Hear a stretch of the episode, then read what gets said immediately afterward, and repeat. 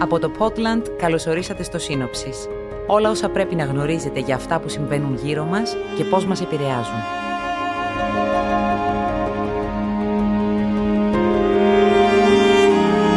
Σήμερα Παρασκευή 18 Μαρτίου θα μιλήσουμε για τις επιπτώσεις των κυρώσεων κατά της Ρωσίας.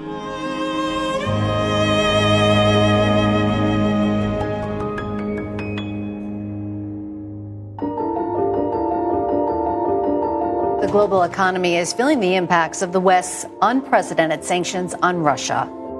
Η Ευρωπαϊκή Ένωση και το ΝΑΤΟ επέβαλαν κυρώσεις εναντίον της Ρωσίας μετά την εισβολή της στην Ουκρανία. Μέχρι σήμερα 18 Μαρτίου οι κυρώσεις αυτές προκαλούν ανησυχία σε ολόκληρο τον πλανήτη. Σήμερα θα αναφερθούμε στις σημαντικότερες κυρώσεις που έχουν επιβληθεί και θα έχουμε μαζί μας τον οικονομολόγο κύριο Τάσο Γιασεμίδη για να μας μιλήσει για τη σημασία και τις επιπτώσεις τους. Ας ξεκινήσουμε από το τι είναι οι κυρώσεις. Οι κυρώσεις είναι ποινές που επιβάλλονται από μία χώρα σε μία άλλη, σε περίπτωση που ενεργεί επιθετικά ή παραβιάζει το διεθνές δίκαιο. Για παράδειγμα, το 2006, ο Οργανισμός Ηνωμένων Εθνών, οι Ηνωμένες Πολιτείες Αμερικής και η Ευρωπαϊκή Ένωση επέβαλαν κυρώσεις κατά της Βόρειας Κορέας για το πυρηνικό της πρόγραμμα και τις δραστηριότητές της με βαλιστικούς πυράβλους και όπλα μαζικής καταστροφής. Οι κυρώσεις έφεραν ως αποτέλεσμα τον ολοκληρωτικό οικονομικό αποκλεισμό της χώρας. Μία πιο πρόσφατη περίπτωση είναι το 2017, όταν οι Ηνωμένες Πολιτείες και η Ευρωπαϊκή Ένωση επέβαλαν κυρώσεις κατά της κυβέρνησης της Βενεζουέλας για την βίαιη καταστολή διαδηλώσεων, αλλά και το 2020 για τις παρατυπίες που διαπιστώθηκαν στις προεδρικές εκλογές, τις οποίες κέρδισε ο Νικολάς Μαδούρο. Αποτέλεσμα των κυρώσεων, η απαγόρευση εξαγωγής πετρελαίου σε Ηνωμένες Πολιτείες, Ευρωπαϊκή Ένωση και Καναδά αλλά και η συνεχής επιδείνωση του πληθωρισμού και των άθλιων συνθήκων διαβίωσης των πολιτών. Και πριν 7 μήνες, τον Αύγουστο του 2021, οι Ηνωμένες Πολιτείες και η Ευρωπαϊκή Ένωση επέβαλαν κυρώσεις κατά των Ταλιπάν, αφότου ανέτρεψαν την Αφγανική κυβέρνηση. Αποτέλεσμα, η οικονομική απομόνωση των Ταλιμπάν. The United States and Britain have threatened Russia with immediate sanctions. The EU will decide on its first sanctions later today. Από την πρώτη μέρα της εισβολής της Ρωσίας στην Ουκρανία, οι χώρες του ΝΑΤΟ και της Ευρωπαϊκής Ένωσης έχουν επιβάλει πολλές και διάφορες κυρώσεις εναντίον της Ρωσίας. Οι σημαντικότερες όμως αφορούν στον χρηματοπιστωτικό τομέα. Εφτά ρωσικές τράπεζες έχουν αποκλειστεί από το SWIFT, το Διεθνές Σύστημα Ανταλλαγής Χρηματοπιστωτικών Μηνυμάτων, με εξαίρεση όμως τον Gazprom και Sberbank, λόγω της εμπλοκής τους στις συναλλαγές για την αγορά ενεργειακών προϊόντων. Οι Ηνωμένες Πολιτείες και η Ευρωπαϊκή Ένωση απαγόρευσαν κάθε συναλλαγή της Κεντρικής Τράπεζας της Ρωσίας και πάγωσαν τα περιουσιακά της στοιχεία. Εκατοντάδες ολιγάρχες έχουν βρεθεί στη μαύρη λίστα, που περιλαμβάνει την απαγόρευση εισόδου στις χώρες της Ευρωπαϊκής Ένωσης, αλλά και το πάγωμα των περιουσιακών του στοιχείων. Η Ευρωπαϊκή Ένωση συμπεριέλαβε στις κυρώσεις και τα κρυπτονομίσματα και άλλα κρυπτοπεριουσιακά στοιχεία, στα οποία οι Ρώσοι επένδυαν για να σώσουν τις οικονομίες τους από την κατάρρευση του ρουβλίου. Σημαντικό επίσης είναι πως ένας μεγάλος αριθμός διεθνών επιχειρήσεων, όπως τον McDonald's, Coca-Cola, Apple, Nike και άλλων, ανέστηλαν τις δραστηριότητές τους στη Ρωσία. Όσον αφορά τον ενεργειακό τομέα, οι Ηνωμένες Πολιτείες και Ηνωμένο Βασίλειο ανακοίνωσαν εμπάρκος στις εισαγωγές ρωσικού πετρελαίου, φυσικού αερίου και άνθρακα και απαγορεύτηκαν νέες επενδύσεις στον ρωσικό τομέα ενέργειας. Στον τομέα των μεταφορών, οι χώρες του ΝΑΤΟ και Ευρωπαϊκής Ένωσης έκλεισαν τον εναέριο χώρο τους για τα ρωσικά αεροσκάφη. Απαγορεύτηκε η εξαγωγή αεροσκαφών, ανταλλακτικών και τεχνολογικού εξοπλισμού και σταμάτησε η συντήρηση ρωσικών αεροσκαφών από την Airbus και την Boeing. Τα λιμάνια πολλών χωρών έκλεισαν για τα πλοία υπορωσική σημαία. Moscow has now countered the United States sanctions with its own list of sanctions. Those are the reports coming. Η Ρωσία όμως αντέδρασε και επέβαλε με τη σειρά της κυρώσεις οι αξιωματούχους των ΗΠΑ, συμπεριλαμβανομένων του Προέδρου Τζο Μπάιτεν και του Υπουργού Εξωτερικών Άντωνι Μπλίνκεν. Απαγόρευσε τις εξαγωγές στις χώρες του ΝΑΤΟ και της Ευρωπαϊκής Ένωσης σε περισσότερα από 200 προϊόντα μέχρι το τέλος του 2022 όπως τηλεπικοινωνίες, οχήματα, ιατρικό και ηλεκτρικό εξοπλισμό και ξυλία. Ακόμη, ως απάντηση στις κυρώσεις πετρελαίου, προειδοποίησε ότι θα μπορούσε να διακόψει την παροχή φυσικού αερίου.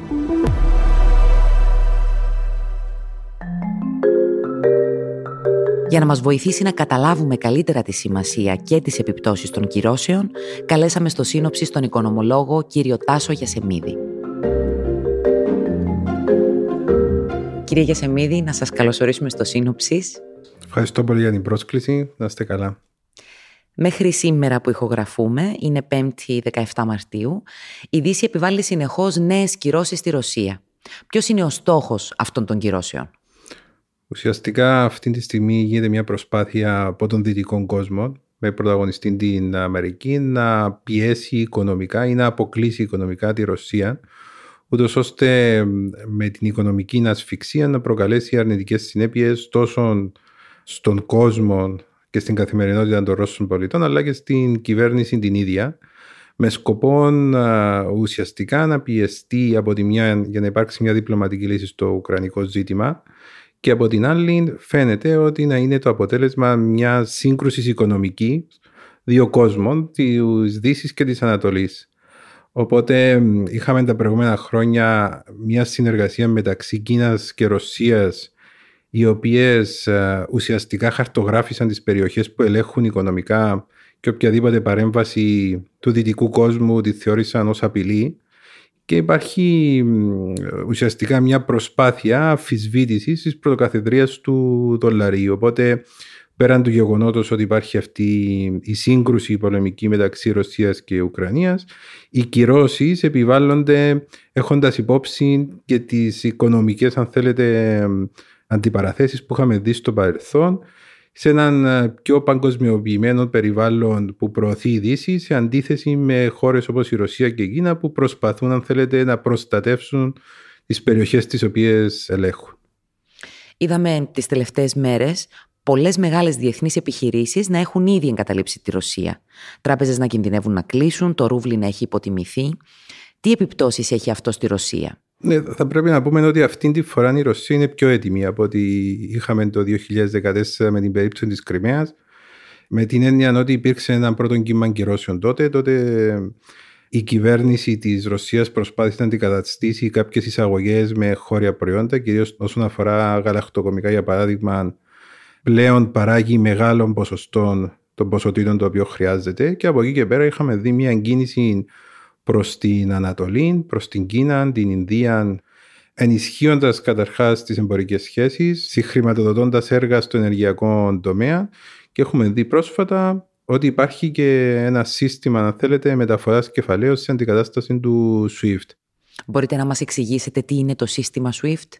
Ναι, ουσιαστικά όταν ένα τραπεζικό ίδρυμα θέλει να αποστείλει λεφτά στο εξωτερικό, γίνεται μέσω του συστήματος SWIFT, δηλαδή είναι ένα διατραπεζικό μήνυμα μεταφοράς χρημάτων και επικοινωνίας των τραπεζών. Τυχόν αποκλεισμός κάποιου τραπεζικού ιδρύματος από το σύστημα του SWIFT σημαίνει ότι δεν μπορεί να μεταφέρει οποιαδήποτε χρήματα στο εξωτερικό ή αν θέλει να επικοινωνήσει θεσμικά, διότι είναι ένα διατραπεζικό σύστημα με οποιαδήποτε τράπεζα του εξωτερικού. Οπότε γίνεται αντιληπτό ότι απομονώνεται ουσιαστικά εντός της εθνικής οικονομίας ή στην περίπτωση της Ρωσίας, αν χρησιμοποιεί το σύστημα το οποίο έχει αναπτύξει η Ρωσία ενδεχομένως με την Κίνα, τότε περιορίζεται σε μια συγκεκριμένη περιοχή. Οπότε ο αποκλεισμός από το SWIFT ουσιαστικά προκαλεί τον αποκλεισμό της τράπεζας από τις ε, εξαγωγές κεφαλαίων και τη δραστηριοποίηση με τον έξω κόσμο. Από τη μία ακούμε από πολλά μέσα πως η Ρωσία κινείται προς μια πιθανή χρεοκοπία και από την άλλη υπάρχουν διάφορες αναλύσεις που λένε ότι η Ρωσία μπορεί να αντέξει στις κυρώσεις που της έχουν επιβληθεί. Ποια είναι η δική σας άποψη; Όπως είχα πει πριν, η, Ρωσία είναι πλέον πιο προετοιμασμένη από ότι ήταν πριν ε, το 2014. Από εκεί και πέρα θα πρέπει να πούμε ότι υπάρχει μια αξιοπρόσεκτη μείωση του δημόσιου χρέους της Ρωσίας. Αυτή τη στιγμή κοιμέσαι πολύ χαμηλά επίπεδα και ένας σημαντικό ποσοστό του δημόσιου χρέους ανήκει στην Κίνα. Οπότε μόνο τα στατιστικά που αναφέρονται στο ποσοστό του δημοσίου χρέους που διακρατεί από την Κίνα δείχνει την κίνηση της Ρωσίας προς την ε, Ανατολή που ουσιαστικά σπρώχνεται η Ρωσία λόγω των κυρώσεων. Την ίδια στιγμή θα πρέπει να αναφέρουμε ότι ο ρόλος της Κίνας στην όλη διένεξη αυτή τη στιγμή αλλά και γενικότερα στο παγκόσμιο οικονομικό γίγνεσθε που είχαμε δει πριν δείχνει την πρόθεση της να καταστεί κυρίαρχος δύναμη στον παγκόσμιο οικονομικό χάρτη. Οπότε ενδεχομένως, και ας με επιτραπεί η έκφραση, να χρησιμοποιήσει την Ρωσία να τη δέσει στο άρμα της, διότι συγκρίνοντας τις δύο οικονομίες, η κινέζικη οικονομία αναπτύσσεται με πολύ πιο μεγάλους ρυθμούς ανάπτυξης σε σχέση με τη Ρωσία, ούτως ώστε να ενισχύσει τον ρόλο της τόσο όσον αφορά το παγκόσμιο εμπόριο και σταδιακά να αμφισβητήσει το δολάριο ενισχύοντα το δικό της νόμισμα. Οπότε γίνεται αντιληπτό ότι αλλάζει η παγκόσμια οικονομία και θεωρώ ότι δεν θα είναι ξανά η ίδια όπως ήταν πριν την επέμβαση της Ρωσίας στην Ουκρανία. Άρα η Κίνα σε συνεργασία με τη Ρωσία προσπαθούν να αποδολαριοποιηθούν. Ακριβώς. Ήταν μια κίνηση που είχαμε δει και πριν την συγκεκριμένη διένεξη μεταξύ Ρωσία και Ουκρανία. Την κίνηση της Κίνας και της Ρωσίας, ώστε να αμφισβητήσει, όπως είπα, και την προκαθεδρία του δολαρίου, ενισχύοντας τις δικές τους εξαγωγές λαμβάνοντας υπόψη ότι η Κίνα είναι ο πρώτος εξαγωγικός χώρος και την ίδια στιγμή η Ρωσία αποτελεί έναν από τους κύριους παίχτε στο ενεργειακό χάρτη. Οπότε γίνεται αντιληπτό ότι η κάθε μια χώρα χρησιμοποιήσει τα πλεονεκτήματά της και σε συνδυασμό οι δύο, ούτως ώστε να προωθήσουν τα δικά τους συμφέροντα. Με τις κυρώσεις οι οποίες έχουν επιβληθεί, φαίνεται ξεκάθαρα ο διαχωρισμός σε δύο κόσμους, με την έννοια της Δύσης που προωθεί την παγκοσμιοποίηση, είναι ένα πιο ευέλικτο μοντέλο οικονομίας και την Ανατολή, αφήνοντας ουσιαστικά την Ευρώπη κάπου στη μέση. Η οποία Ευρώπη αυτή τη στιγμή προσπαθεί να βρει κάποιον προσανατολισμό, διότι φαίνεται ότι απλά ακολουθεί τις πολιτικές των Ηνωμένων Πολιτειών χωρίς να έχει τη δική της ξεκάθαρη πολιτική. Και πώς επηρεάζεται ο υπόλοιπος κόσμος, Νομίζω είναι ξεκάθαρο ότι αυτή τη στιγμή υπάρχει ένα σημαντικό πρόβλημα πληθωρισμού οι πληθωριστικές πιέσεις που υπάρχουν αυτή τη στιγμή αυξάνουν τις τιμές ε, ενέργειας, το κόστος κατασκευής και υπάρχουν σημαντικά ζητήματα και είναι ξεκάθαρο ότι η Ευρώπη είναι η, χώρα η οποία, είναι ο χώρος συγγνώμη, η οποία λαμβάνει το μεγαλύτερο ποσοστό ενέργειας από τη Ρωσία. Οπότε είναι ο μεγαλύτερα επηρεαζόμενος χώρος αν συγκρίνει κάποιος με τις Ηνωμένες Πολιτείες Αμερικής και αυτό φαίνεται ξεκάθαρα και από τις πολιτικές που εφαρμόζουν οι κεντρικές τράπεζες. Από τη μια έχουμε την Αμερικανική Κεντρική Τράπεζα που έχει αυξήσει τα επιτόκια για να ε, περιορίσει τον πληθωρισμό, αλλά από την άλλη η Ευρωπαϊκή Κεντρική Τράπεζα κρατεί στάση αναμονής, φοβούμενη ότι αν αυξήσει τα επιτόκια θα προκαλέσει ηφαισιογόνε πιέσεις προς την οικονομία. Οπότε γίνεται αντιληπτό ότι αυτή τη στιγμή η Ευρώπη φαίνεται να είναι ο, ο κύριος, αν θέλετε, χαμένος της ε, συγκεκριμένης οικονομικής αλλά και πολιτικής διαμάχης που υπάρχει αυτή τη στιγμή. Και ποιος πιστεύετε ότι βγαίνει κερδισμένος από αυτές τις κυρώσεις; Κοιτάξτε, αυτή τη στιγμή φαίνεται ότι η αμερικάνικη οικονομία δεν θα επηρεαστεί τόσο πολύ. Παρουσιάζεται ως ο πρωταγωνιστής του δυτικού κόσμου με την έννοια πρωταγωνιστής διότι κατευθύνει τις κυρώσεις οι οποίες επιβάλλονται. Το δολάριο σταδιακά ενισχύεται σε σχέση με το ευρώ από τη μια πλευρά και από την άλλη θεωρώ ότι ε, όπως είχα πει και πριν η Κίνα είναι η χώρα η οποία θα είναι το αντίβαρο προς τις Ηνωμένες Πολιτείες Αμερικής ενισχυμένη με το δέσιμο της Ρωσίας στο δικό της άρμα. Οπότε γίνεται αντιληπτό ότι ο δυτικός κόσμος οθεί τη Ρωσία περισσότερο προς την Ανατολή, ενισχύει, αν θέλετε, τους δύο κόσμους ε, οι οποίοι διαμορφώνουν το νέο χάρτη της παγκόσμιας οικονομίας.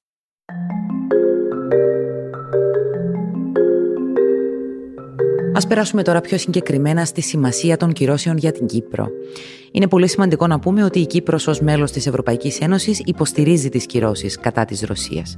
Πώς επηρεάζεται όμως η Κύπρος; Νομίζω μπορούμε να, χωρίσουμε α, τις αρνητικές συνέπειες σε τρεις κατηγορίες. Η πρώτη κατηγορία είναι ξεκάθαρο ότι οι πληθωριστικές πιέσεις επηρεάζουν όχι μόνο την πορεία της οικονομίας αλλά και την καθημερινότητα των πολιτών. Βλέπουμε καθημερινά τις αυξήσεις στα καύσιμα, σε προϊόντα πρώτης ανάγκης με αποτέλεσμα ο κόσμος να αναγκάζει να αλλάζει συνήθειες. Δηλαδή το βλέπουμε στην καθημερινότητα. Το δεύτερο σημαντικό στοιχείο είναι ο τομέας του τουρισμού. Καλό ή κακό, η Κύπρος ένας σημαντικό ποσοστό των τουριστών προερχόταν από τη Ρωσία. Αυτή τη στιγμή φαίνεται ότι δεν θα υπάρχει αυτός ο αριθμός για δύο λόγους. Ουσιαστικά το πρώτο είναι ότι δεν υπάρχει συνδεσιμότητα πλέον, έχουμε κλείσει τους εθέρες. Δεύτερος σημαντικός στοιχείο είναι ότι πλέον οι αεροπορικές εταιρείες της Ρωσίας αντιμετωπίζουν προβλήματα διότι τόσο η Boeing αλλά και η Airbus δεν δίνουν οποιαδήποτε ανταλλακτικά στα αεροπλάνα ρωσικών συμφέροντων. Οπότε γίνεται αντιληπτό ότι ένα μεγάλο ποσοστό, γύρω στο 40% των αφήξεων, έχει χαθεί. Οπότε θεωρώ ότι ο τουρισμός δεν θα πετύχει τους στόχους τους οποίους είχαμε όταν άρχιζε ο χρόνος, διότι θα θεωρείται μια καλή τουριστική χρονιά. Ο τρίτος τομέας ο οποίος θα επηρεαστεί είναι σίγουρα οι υπηρεσίες. Διότι πολλές επιχειρήσεις έχουν εμπορικές σχέσεις με ρωσικές εταιρείες ή εταιρείες που είναι εγκατεστημένες στην Κύπρο, ε, οι μέτοχοι τους ή οι χρηματοδότες τους είναι με ρωσικά κεφάλαια αλλά και ουκρανικά κεφάλαια, διότι ο επηρεασμός είναι και για τις δύο χώρες. Οπότε θα μειωθούν ενδεχομένως οι συγκεκριμένες υπηρεσίες. Κάποιες από αυτές τις εταιρείες ίσως επιλέξουν να μετακινηθούν από την Κύπρο, να αλλάξουν τη βάση τους, διότι γίνεται αντιληπτό ότι η Κύπρος αποτελούσε τη διέξοδο στην Ευρώπη. Αν μια αγορά όπως την Ευρώπη είναι με κυρώσεις όπου δεν μπορείς να διεξάγεις τις εργασίες σου, τότε θα προσπαθείς να βρεις διέξοδο σε κάποιες άλλες δικαιοδοσίες. Οπότε αυτοί είναι οι τρεις πυλώνες που αναμένουν να επηρεάσουν την ε, κυπριακή οικονομία και θα πρέπει να σημειώσουμε μια οικονομία η οποία βγαίνει από την κρίση του κορονοϊού με έναν προπολογισμό ελληματικών και με ένα δημόσιο χρέος αυξημένο, διότι πολλές από τις επιδοτήσεις που είχαμε δει κατά τη διάρκεια του κορονοϊού είχαν χρηματοδοτηθεί με την αύξηση του δημόσιου χρέους. Οπότε δημιουργείται, αν θέλετε, ένα μείγμα προκλήσεων για την κυπριακή οικονομία που πρέπει να τύχει διαχείριση τόσο σε εθνικό επίπεδο, αλλά θεωρώ ότι και η Ευρωπαϊκή Ένωση πρέπει να πάρει αποφάσεις συγκεκριμένες για τη στήριξη των κρατών μελών και θα πρέπει να υπάρξει κάποια, αν θέλετε, διεκδίκηση από την πλευρά της Κυπριακής Δημοκρατίας, διότι θεωρώ ότι η χώρα μας επηρεάζεται ασύμετρα από τις κυρώσεις εάν συγκρίνεις με άλλες χώρες εντός της Ευρώπης όσον αφορά τη διατροφική κρίση, γιατί γνωρίζουμε πως Ρωσία και Ουκρανία μαζί καλύπτουν το 30% της παγκόσμιας παραγωγής σιτηρών. Νομίζω φαίνεται ξεκάθαρα από τις αγορές, επειδή το μεγαλύτερο μέρος των αναλύσεων βασίζεται στο πετρέλαιο και στην ενέργεια. Αν κάποιος δει τις αγορές όσον αφορά τα σιτηρά, υπάρχει μια κτίναξη των τιμών διεθνώς και αναμένεται υπάρχει και έλλειψη, διότι πολύ σωστά έχετε αναφέρει ότι κυρίως η Ουκρανία είναι μια από τις χώρες που εξάγουν ε, σιτηρά. Οπότε θα πρέπει να πούμε ότι αν και εφόσον παραταθούν συγκεκριμένες εχθροπραξίες ε, και μια περίοδος έλλειψης συγκεκριμένων συντηρών από την αγορά θα προκαλέσει μια ανεπιστητική κρίση. Και θα ήθελα να υπενθυμίσω ότι πολλές από τις πολιτικές αναταράξεις που είχαμε δει στη Μέση Ανατολή αλλά και στις αραβικές χώρες προήλθαν από τέτοιες κρίσεις, από έλλειψη ε, τροφίμων και προβλημάτων στην καθημερινότητα των πολιτών. Ελπίζω ότι σύντομα θα βρεθεί μια διπλωματική λύση στην όλη διένεξη, αλλά θα πρέπει να πούμε ότι δεν θεωρώ ότι μόλις υπάρχει αυτή η διπλωματική λύση ξαφνικά θα έρθουν όλες οι κυρώσεις και θα επανέλθουμε στον κόσμο και στην πραγματικότητα που είχαμε πριν τη σύγκρουση μεταξύ Ρωσίας και Ουκρανίας. Θα έχουμε ένα νέο πολιτικά σίγουρα αλλά και οικονομικά νέο χάρτη και θα υπάρξει όπως είχα πει και πριν μια αν θέλετε αντιπαράθεση δύο κόσμων με διαφορετικές ιδεολογίες και διαφορετικά μοντέλα όσον αφορά την οικονομία. Και όσον αφορά την ενέργεια, γιατί βλέπουμε πως η Ευρώπη παρουσιάζεται ανέτοιμη να καλύψει τις ενεργειακές της ανάγκες.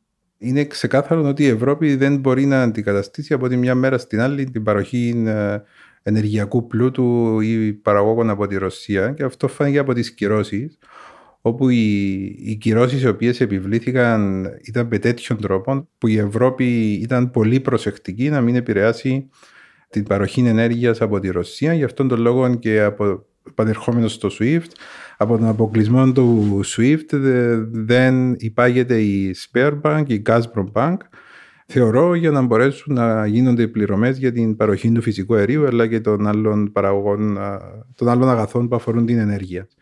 Για, έχω ακούσει πρόσφατα για δημιουργία σταθμού υγροποίησης και αποϊγροποίησης που χρειάζεται μεγάλα κεφάλαια όσον αφορά το φυσικό αέριο. Και από εκεί και πέρα η Κύπρος έχει να διαδραματίσει ρόλο νομένου ότι θα υπάρχει συνεργασία με τις γειτονικές χώρες όσον αφορά τα κοιτάσματα, διότι αυτή τη στιγμή τα επιβεβαιμένα κοιτάσματα που διαθέτει η χώρα μας δεν είναι επαρκή και ένα άλλο σημαντικό σημείο είναι ότι τίθεται ένα αμφιβόλο η βιωσιμότητα κάποιων έργων κυρίως λόγω του κόστους όσον αφορά τη συνδεσιμότητα της χώρας μας. Οπότε ναι, μπορεί να υπάρχει κάποιον πλάνο της Ευρωπαϊκής Ένωσης, μακροπρόθεσμο θα πρέπει να πούμε, όσον αφορά τη στρατηγική αντικατάσταση του ρωσικού αερίου, αλλά αυτό δεν θα γίνει από τη μια μέρα στην άλλη. Και θεωρώ ότι η Ευρώπη θα είναι πολύ προσεκτική όσον αφορά τις κυρώσεις που επιβλήθηκαν ή θα επιβληθούν στον ενεργειακό κομμάτι. Κύριε Γιασεμίδη, σας ευχαριστούμε πάρα πολύ. Ευχαριστώ πάρα πολύ για την πρόσκληση.